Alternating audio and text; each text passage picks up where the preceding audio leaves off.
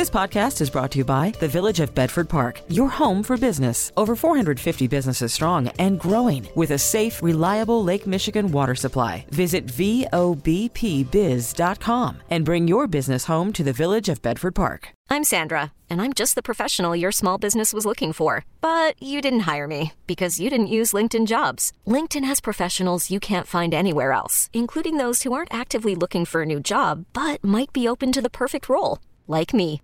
In a given month, over 70% of LinkedIn users don't visit other leading job sites. So if you're not looking on LinkedIn, you'll miss out on great candidates like Sandra. Start hiring professionals like a professional. Post your free job on LinkedIn.com slash recommend today. Now, the WBBM Noon Business Hour. Welcome to the Friday edition of the Noon Business Hour. It's 1203. I'm Jim Gudas in for Rob Hart today. Tomorrow, a huge day for legal sports gambling in Illinois, and we'll cover that in our next segment. Right now, the Labor Department's employment report for February is today's headliner, and let's break it all down with Gus Faucher, the chief economist at PNC Financial Services in Pittsburgh. So, Gus, what should we be taking away from the jobs report today? The job market is very strong. We saw job gains of almost 700,000 for the month. We saw upward revisions to job growth in December and January, and the unemployment rate uh, ticked down to its lowest level since before the pandemic. So the labor market looks very good right now. Now, Gus, some surprising numbers perhaps in terms of wage growth as we look at this job growth. Yeah, we saw barely a, a very small increase in, in average hourly earnings. I think that that's an anomaly. Uh, the labor market is still very tight. We've seen strong wage growth in, in recent months that they're up 5% over the past year. Uh, so I think this, you know, very small increase in wages in February, that won't be repeated. We'll see continued strong wage growth uh, through the rest of 2022.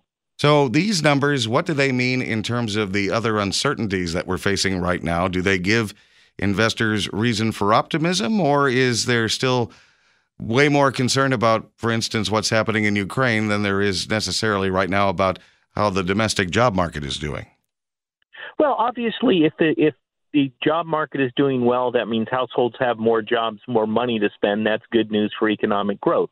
But there are drags from higher oil prices, which will uh, crimp a bit on consumer spending. Uh, higher inflation could lead the, lead the Federal Reserve to raise interest rates more aggressively. So I think the downside risks to the economic outlook have increased with the Russian invasion of Ukraine.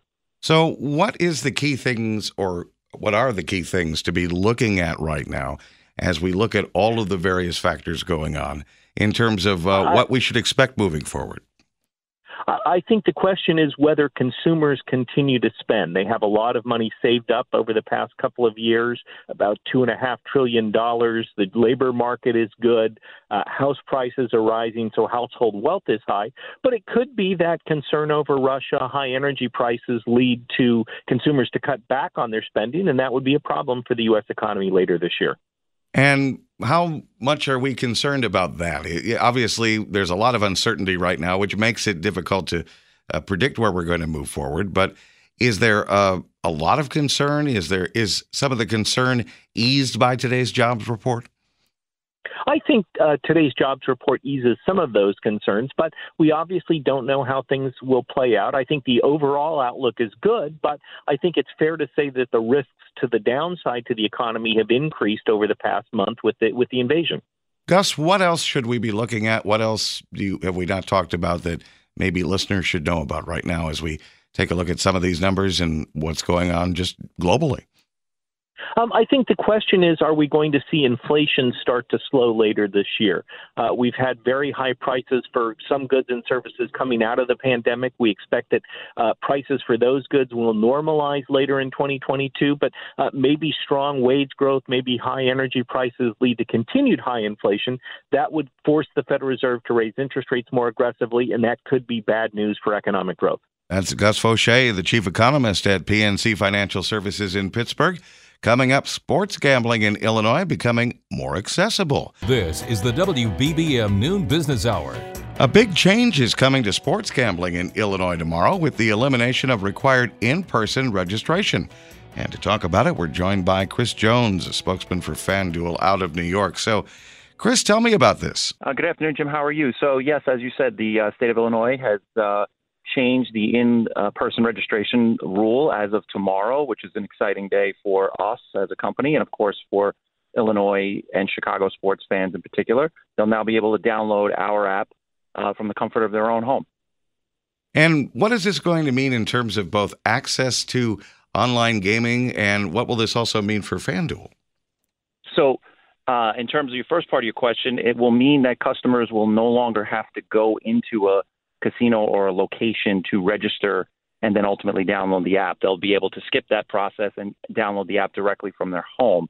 So when they do that uh, for FanDuel, to answer your second part of your question, we would want them to go through our verification process. And then when they get there, the first thing we would want them to do is to click the little RG button at the top of the app. That's the responsible gaming button, and set a few limits time limit, a wager limit, a deposit limit, just so we make sure we're keeping you know our product as a form of entertainment and fun uh, rather than anything else.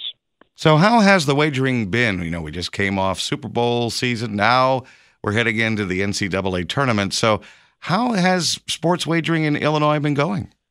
It's it's been going well. Uh, we anticipate that it will get better now with uh, greater access to the app. Uh, Super Bowl was the most uh, gambled event mobilely in the United States history uh, just a few weeks ago. Uh, we transacted almost 8 million bets that day, and we were the second most downloaded app in the country that day, behind only Peacock, which is the NBC app that was carrying the game. As for March Madness, it's also a very big uh, event. Um, customers that typically make bets early in the tournament um, tend to stay with the tournament all the way through to the end, so it makes it a, a kind of a longer event than maybe the, the kind of one-shot deal that the Super Bowl is. But both are you know incredibly important to our business and to the business of sport mobile sports gaming. Chris, if someone hasn't done this and is considering it, whether it be downloading the app or whatever, what would be your advice to them? What's the best way to approach this? I kind of, well, certainly, you know, take your time, go through the verification process. Uh, and then I mentioned it earlier set a budget, never chase bad bets. This is supposed to be fun. Uh, we find that customers that keep this within a you know budgetary constraint always wind up enjoying the games a little bit more. It makes it a little bit more exciting. Uh, and those tools are readily available to anyone who it goes inside our app. It's right at the top of the app, as I mentioned earlier. That's Chris Jones, a spokesman for FanDuel out of New York. Up next, Disney is adding a lower cost tier to its Plus service. The WBBM Noon Business Hour continues. Disney Plus is adding a cheaper subscription tier later this year, but there's a catch. And let's Let's learn more from Tim Hanlon, the founder and CEO of the Vertere Group here in Chicago. So, what's up with Disney Plus? Well, it flummoxes me too, Jim. So uh, you can be uh, excused for uh, Thank not you. always understanding what's going on.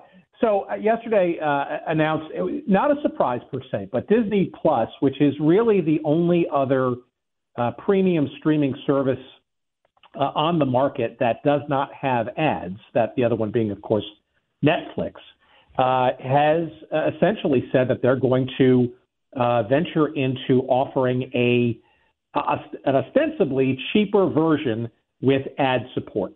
Um, this puts uh, Disney now more in line with just about every other major streamer, with the exception of Netflix, such as Paramount Plus, um, the Discovery uh, Channel uh, Plus offering HBO Max, uh, et cetera. Um, and I, I, think it's a, a, a recognition um, as Disney seeks to uh, uh, keep up with Netflix and its gargantuan lead worldwide to grow subscribers and a, and subscriber base. And uh, I think it becomes uh, maybe very remunerative for Disney because they're also very expert in the advertising game with, of course, most of their other uh, television channels and networks over over uh, the decades. Is it thought that this will simply boost numbers, or is there a thought that maybe people will start with the lower tier and go, you know, I, I think I'm willing to pay a little bit more for not seeing the ads? It, what's been yeah, the, like? Uh, have have we seen this in other streaming services as, as how this has gone? Yeah, I mean, it's a, it's a very good question. I mean, and the ultimate question is, will Netflix decide to get into the advertising support game as well and, and subsidize, if you will, uh, a $15 a month subscription. I mean, that's really the word at play here from a business perspective is subsidy. Um, and I, I think it's pretty clear that advertising, if done judiciously and not over uh, populating with ads like there are on linear television, um, consumers can sort of see the benefit of maybe uh, having some of the freight uh, defrayed, so, so to speak, for their for their purchases. And I, look, the reality is that um, uh, you know uh, uh people have many streaming services to choose from, and more seem coming uh, by the month. So especially in a world where we're getting into inflation and uh, the markets are getting much more choppy, and, and who knows what kinds of uncertainty lie ahead. I think people are really starting to think through which subscription services I want to keep and which ones I can sort of afford not to. And when you add add an ad supported option, uh, it does give people a lot more flexibility to perhaps to downshift a bit in terms of their cost by uh, letting ads into their into their lives. That's Tim Hanlon, the founder and CEO of the Vertere Group in Chicago. Thanks, Tim. Still ahead on Entrepreneur Friday, adding unique new items to the supermarket frozen food aisle. T-Mobile has invested billions to light up America's largest 5G network from big cities to small towns, including right here in yours. And great coverage is just the beginning. Right now, families and small businesses can save up to 20% versus AT&T and Verizon when they switch. Visit your local T-Mobile store today.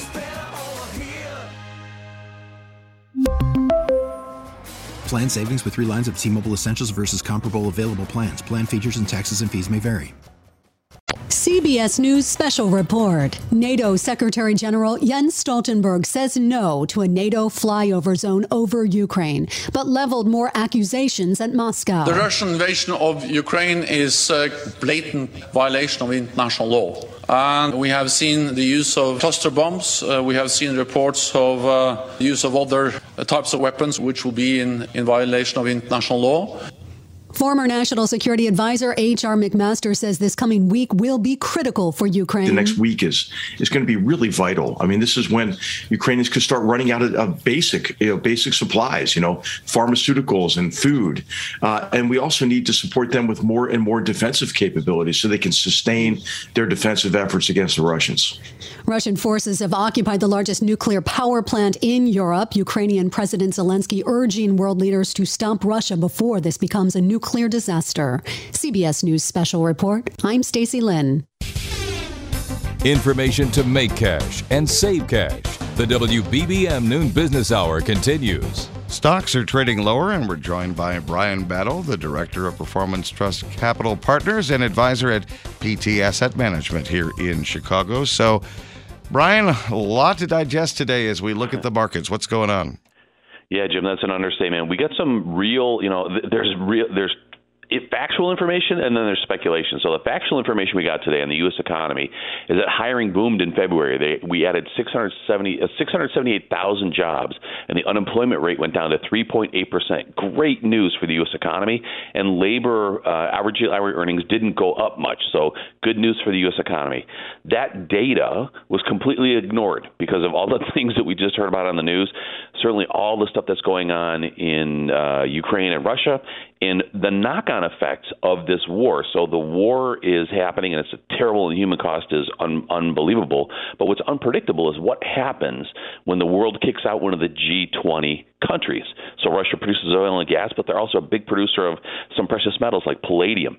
So markets hate uncertainty, and you certainly can't predict how a war is going to go, certainly, or how long it's going to last. So we're under pressure. We were down a lot more earlier, but we're down 225 in the Dow. But year to date, just to let's put some perspective on it, year to date the S and P has changed. The S&P, the broadest measure of the market, is down about nine percent, and the Dow Jones is about seven percent. Nasdaq, uh, the high flying, you know, high tech companies are down about fourteen percent so far this year. So, what's your advice right now? As we look at these numbers, we look at the numbers that came in, we look at the uncertainty in Europe. What is the advice for investors? How should they approach this? So this is so this is an uh, a, a macroeconomic episodic event. So I, like again, I'm not diminishing the magnitude or the severity or the historical consequence of Russia invading a sovereign nation and the NATO response, but um, this is something that will be short term, we expect, you know, this will get resolved if NATO shows us resolve and supports Ukraine like they have. Um, it seems like this is something that will last years and years and years. When you buy stocks and you have an investment plan, you do that for fundamental reasons and you do it for long term. So don't be a trader and don't react to the headlines. However, I would say, as I have said on this on the station before, is you have to know what you own. If you haven't looked at your 401k plan, your IRA, look and see what's in there and understand what your exposure is to emerging markets um, Eastern Europe, and you might want to make corrections from there. But what is definitely uh, not you don't want to do is chase the market, like sell a bunch now or buy a bunch now, or you just have to have patience and prudence and seek advice at um, from your provider, from your financial providers. Brian, I have to ask you, to circle back to something you said earlier. Is that investors are sort of ignoring the job numbers. Are they actually ignoring the job numbers, or would the numbers we're seeing today be worse if not for the jobs report?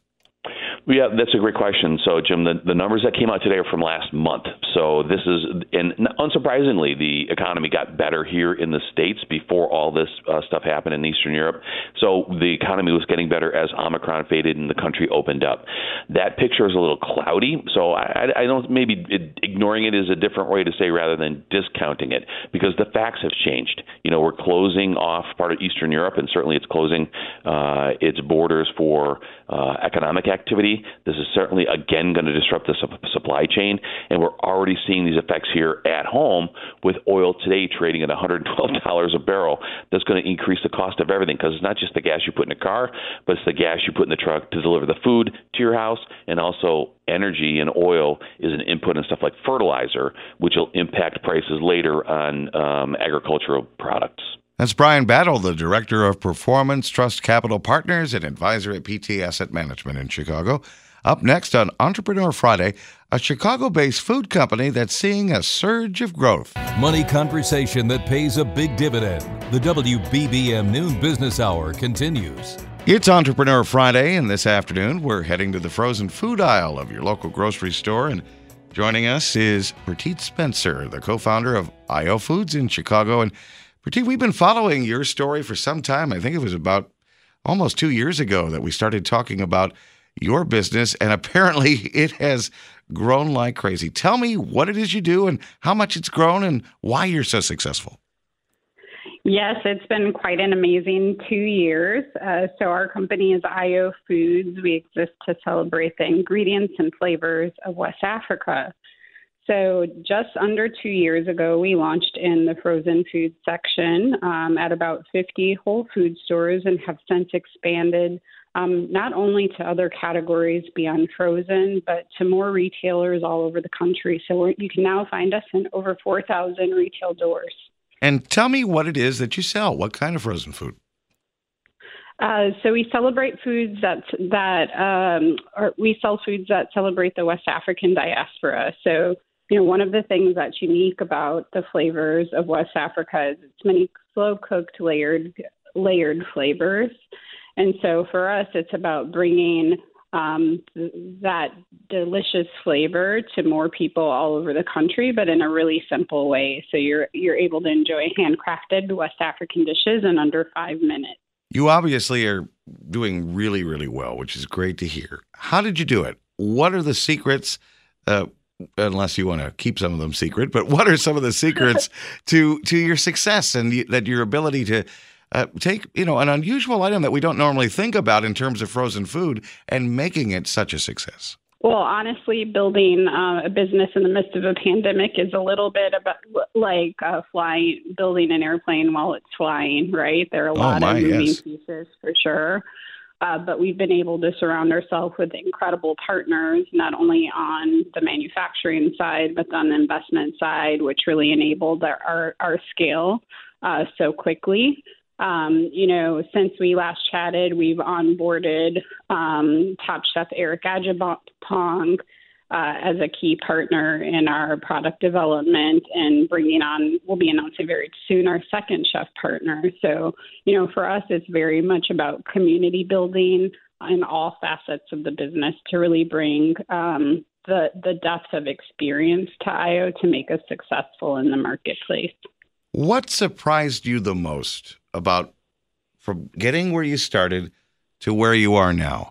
What came up that that you wouldn't have expected that really made a big difference in your success? You know, I think the biggest surprise is one that honestly we just really hoped for, which is that the market would embrace uh, what what we're trying to develop. And so I think IO hits a unique intersection of not only West African flavors, but unique upcycled ingredients that are really nutrient forward. And when you look at the broader marketplace, those are all things that people are really looking for. And so I think our scale is largely attributable to our ability to hit so many um, kind of needs that today's consumers are looking for. And so while um, while it isn't a total surprise uh, that we've been able to scale as quickly as we have, um, it's certainly something that we're incredibly excited about. That's Prateet Spencer, the co-founder of IO Foods here in Chicago. The best daily deal in Chicago, the WBBM Noon Business Hour. If you're thinking about getting another credit card, you may want to first take an inventory of what you have. Let's get some advice from Ted Rossman, an industry analyst at creditcards.com in New York. So, Ted, how many credit cards is the right number for someone? You know, I think for most people, the right answer is probably something like two or three. I could tell you that according to Experian, the average American has almost four credit cards, 3.8 to be technical. Although it does vary quite a bit by generation. Gen Zers average a little bit under two apiece. Millennials about three, Gen Xers about four, Boomers 4.6. The reason I say two or three is because most people don't want to make it overly complicated. Maybe you have one card that's kind of your primary go to, and then you have a backup, or you know maybe you have one that gives flat rate rewards, another one or two that lean into specific categories. You could certainly have more. It just becomes a bit of an administrative chore at some point. And it's managing them. And I guess if you're willing to manage them, there there might be some ways to manage multiple cards well. Uh, is that something that you really can consider? If, if you know, because you may have, as you say, different cards for different uses, different benefits, different perks, that sort of thing. But generally, that's something that you really have to kind of be smart and manage those well, right? You have to know yourself, yeah. So if you're the kind of person who wants to treat this like a game and really mix and match, and you've got a card for groceries and a card for travel and a card for gas and dining, and you know, maybe one that has no foreign transaction fees and another one that has a low interest rate. I mean, there's a lot of different permutations here. Some people, though, even as we talk about this, they're like, whoa, that sounds really complicated. I just want to stick to one or two, and that's fine as well. So I do think you have to know yourself. But some of the key considerations besides complexity would be do you carry a balance? If so, then we don't want you to really worry about rewards at all. At that point, it should really be all about getting the lowest interest rate possible. Um, but then also other things like do you want travel or cash back? What are the categories in which you spend most of your money? These are some of the individual questions that can help you sort through the right answer for you. But I think for most people, something like two or three is a good bet. And what's the best idea in terms of credit cards? Let's let's say what you have one that you're not using so much, or maybe one that you're using more than you should. I, you know, it all depends, of course, on your circumstance. But uh, do you run into that problem where people might have multiple cards and they're just not balancing the use of them correctly? We do, and a good tip there is to request what's called a product change. So rather than canceling a card, which could have some negative effects on your credit score, call up the company and ask to switch to one of their other cards. Maybe it's one that fits your spending better, or maybe it's one that doesn't charge an annual fee or one that has a lower interest rate, by phrasing it as a product change and sticking with that same issuer, you can limit any negative effects on your credit score, but you can benefit from this new card. That's Ted Rossman, the industry analyst from creditcards.com out of New York, who often gives us great advice on how to best use our credit cards. If you missed any part of today's show, you can go to our stream and just skip back to the time you want. There's a pause and rewind function that works both online and with the Audacy app. We really need new phones. T Mobile will cover the cost of four amazing new iPhone 15s, and each line is only $25 a month. New iPhone 15s? Only at T Mobile get four iPhone 15s on us and four lines for 25 bucks per line per month with eligible trade in when you switch. Minimum of four lines for $25 per line per month with auto pay discount using debit or bank account. $5 more per line without auto pay, plus taxes and fees. Phone fee at 24 monthly bill credits for all well qualified customers. Contact us before canceling account to continue bill credits or credit stop and balance on required finance agreement due. $35 per line connection charge apply. Ctmobile.com. Oh, oh. Protect your vehicle's engine with a full synthetic oil change and save with Mobil 1 at O'Reilly Auto Parts. Purchase 5 quarts of Mobil 1 full synthetic motor oil and receive a $10 O'Reilly gift card after rebate. See store for details. With your Mobil 1 purchase, you'll also receive 2 times points during O'Rewards Bonus Points Month at O'Reilly Auto Parts. Oh, oh,